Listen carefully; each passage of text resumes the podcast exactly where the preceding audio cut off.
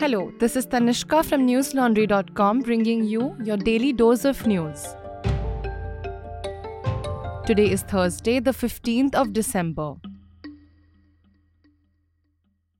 The Rajya Sabha was adjourned thrice today due to a ruckus over the topic of discussion, PTI reported. Opposition members were insisting on having a discussion on the India China clashes at Tawang in Arunachal Pradesh. Congress President Mallikarjun took to Twitter later as well, questioning why the government was not allowing a discussion on China. He asked if they were not allowed to speak against China in the Indian Parliament. The chair disallowed adjournment notices given by opposition members on several issues as well, including alleged misuse of probe agencies, the situation arising out of farmer strike, and threatening of electoral process. Meanwhile, the Congress led opposition also staged a walkout from the Lok Sabha today, as they said that they were not satisfied with Union Minister Hardeep Singh Puri's response about the petrol price hikes. Union Law Minister Kiren Rijiju also told the House today that until a new system is created, the issues of vacancies and appointments in the higher judiciary would continue to linger. Listeners, in a recent interview with News Laundry, senior advocate and LGBTQ plus advocate Saurabh Kirpal spoke about how the Supreme Court Collegium recommended his elevation as Delhi High Court judge. He said that the Collegium wrote to the government on four different occasions until he was finally recommended last November, and the government has been sitting tight on his file ever since. After this, the central government asked that his recommendation be reconsidered. You can watch Kirpal's full interview with Abhinandan Sekhri on newslaundry.com. It is titled NL Interview Saurabh Kirpal on media trials and the Modi government sitting tight on his HC elevation. The reason we are able to bring you stories and interviews such as these is because we don't rely on political parties or corporations. We run on the support of only our subscribers. So if you are not a part of our independent news model already, head on to newslaundry.com and click on the red subscription button on the top right corner of the screen. Lowest subscription starts at rupees 300 only. After close to 40 people died in Bihar's Saran district due to the consumption of spurious liquor, Chief Minister Nitish Kumar issued a warning to the people of the state today, saying that if someone consumed alcohol, they will die. Kumar told news agency ANI that liquor was bad and shouldn't be consumed. He stressed on the importance of Bihar's 2016 prohibition policy, which has been controversial.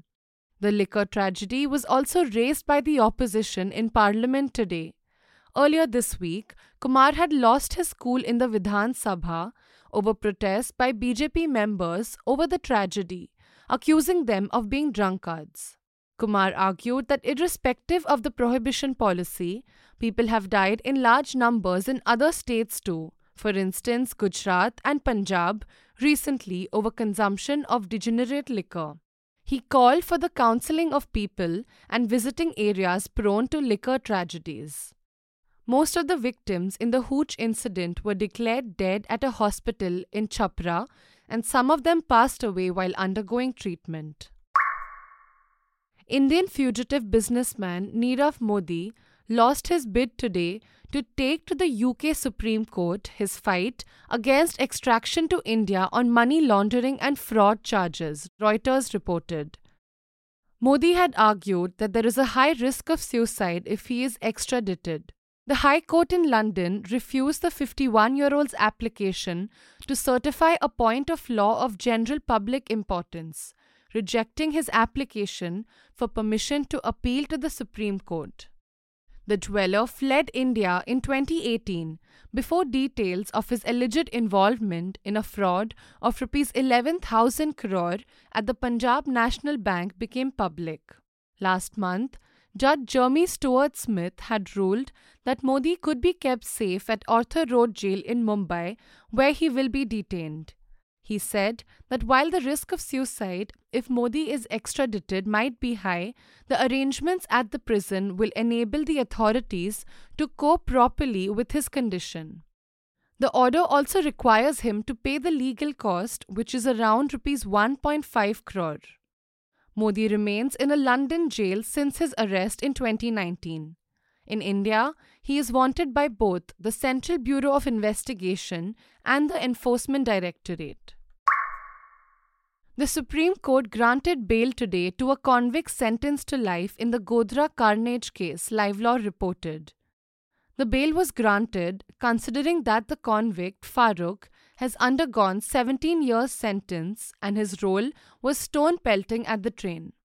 The order was passed by a bench comprising Chief Justice of India D.Y. Chandrachud and Justice P.S. Narasimha. Farooq had been convicted along with several others for pelting stones at the coach of Sabarmati Express. 58 people were killed when the S6 coach of the train was burned at Godhra, which triggered communal riots in the state. Appearing for the state of Gujarat, Solicitor General of India Tushar Mehta had meanwhile told the bench that the case was not mere stone pelting by the convicts, as the axe had prevented people from escaping the train coach, which was burning. He said that it was the most heinous offense. In 2011, the trial court had convicted 31 people, out of which 11 were sentenced to death and 20 awarded life in prison. According to the annual prison census by the Committee to Protect Journalists, there has been a 20% jump this year compared to last year, with a tally of 323.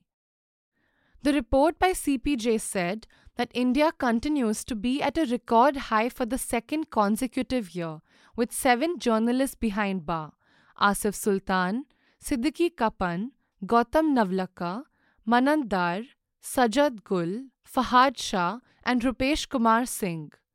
Six of these journalists have been charged with UAPA and three have been in jail for more than a year. The report said that India continues to draw criticism over its treatment of the media. The non profit organization further said that the Jammu and Kashmir Public Safety Act has been used to keep Kashmiri journalists Asif Sultan, Fahad Shah, and Sajad Gul in jail after they were granted court ordered bail in separate cases. The countries with the highest number of journalists in jail are Iran, China, Myanmar, Turkey, and Belarus. A key driver behind efforts by authoritarian governments to repress journalism is an attempt to keep the lid on broiling discontent amid the twin crises of the pandemic and the Russian invasion of Ukraine, it said. Asia is the continent with the highest number of imprisoned journalists, 119, due to media suppression in China, Myanmar, and Vietnam.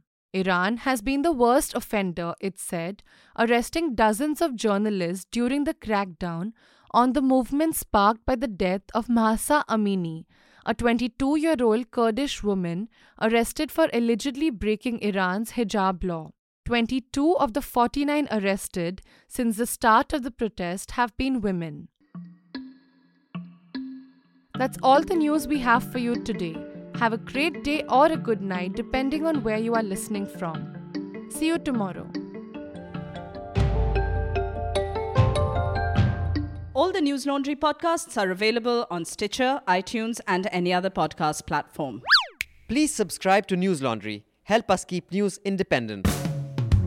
Catch all our podcasts on news, pop culture, current affairs, and sport. Visit newslaundry.com. Follow us on Facebook, Twitter, and Instagram, and subscribe to our YouTube channel.